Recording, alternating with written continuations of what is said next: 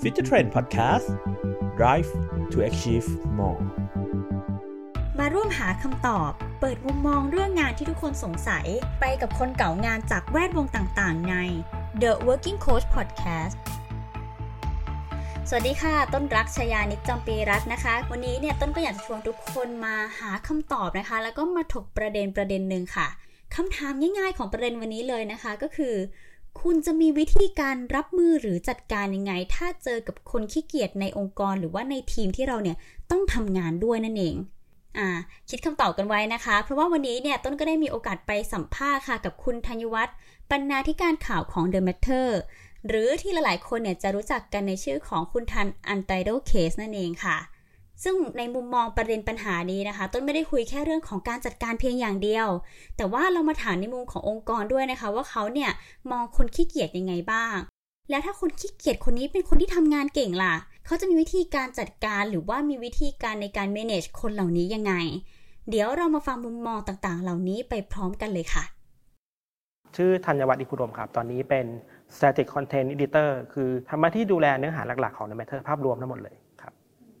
ในองค์กรที่มีคนที่เราเรียกว่าเป็นคนที่ไม่ได้มี speed กับทำงานที่เร็วมากดีกว่าบางคนจะมองว่าขี้เกียจได้บางคนมี speed มันเหมือนมันไม่เหมือนกันนะครับ อย่างหนึ่งคือเราต้องเข้าใจเขาก่อนว่า nature การทำงานของคนที่ทำงานเก่ง แต่ว่าไม่ค่อยปล่อยงานออกไปเท่าไหร่อะ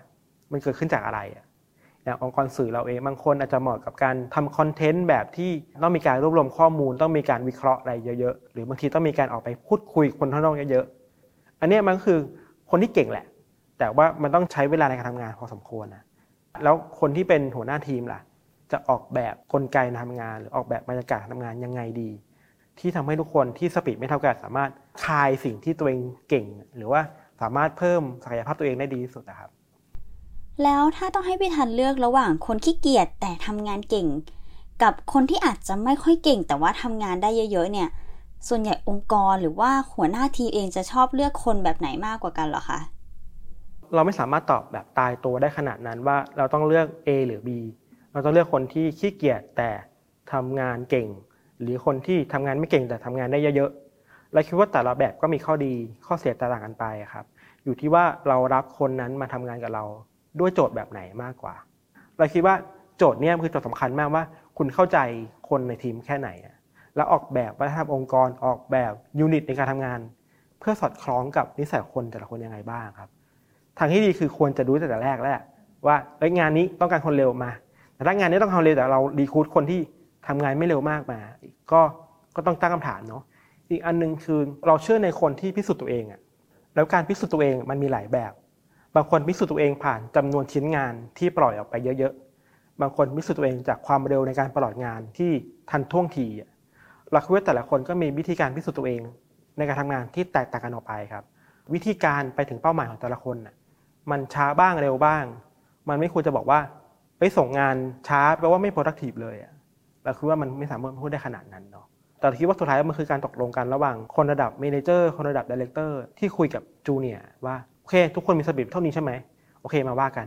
เอาแบบยังไงดี เราฐานะที่เป็นหัวหน้าทีม เราสามารถเข้าไป support ในจุดไหนได้บ้าง ที่จะทำให้ speed เขาเร็วขึ้นนะครับ ในมุมของพี่ทันเองอะค่ะพี่ทันมองว่า สาเหตุหรือว่าปัจจัยอะไรที่ทำให้คนทำงานคนหนึ่งเนี่ยจะเกิดความรู้สึกที่แบบขี้เกียจหรือว่าหมดไฟในการทำงานได้อะค่ะอันหนึ่งอันนี้ประสบการณ์ส่วนตัวที่เราเจอมาคือว่า สิ่งที่ทำให้คนขี้เกียจมันคือระบบอะระบบที่คนมันมี load งานเยอะมาก ๆ เลยอะ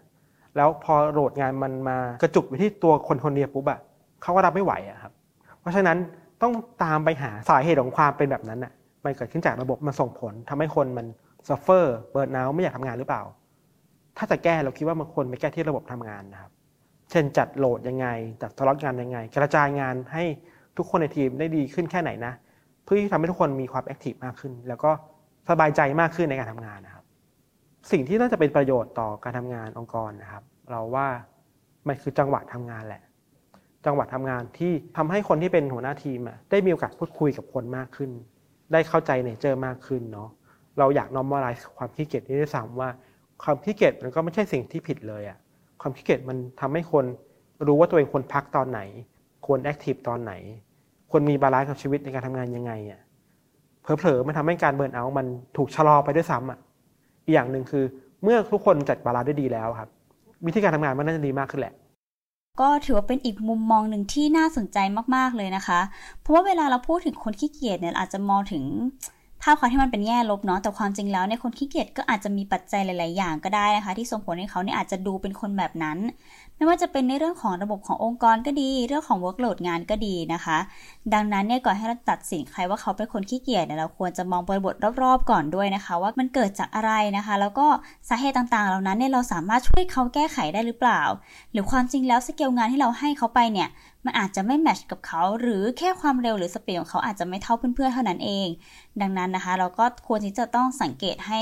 รอบด้านเราก็ค่อยมา manage กันอีกทีหนึ่งว่าเราจะจัดการคนในทีมแล้วก็งานให้มันออกมาสมบูรณ์ยังไงได้บ้างค่ะ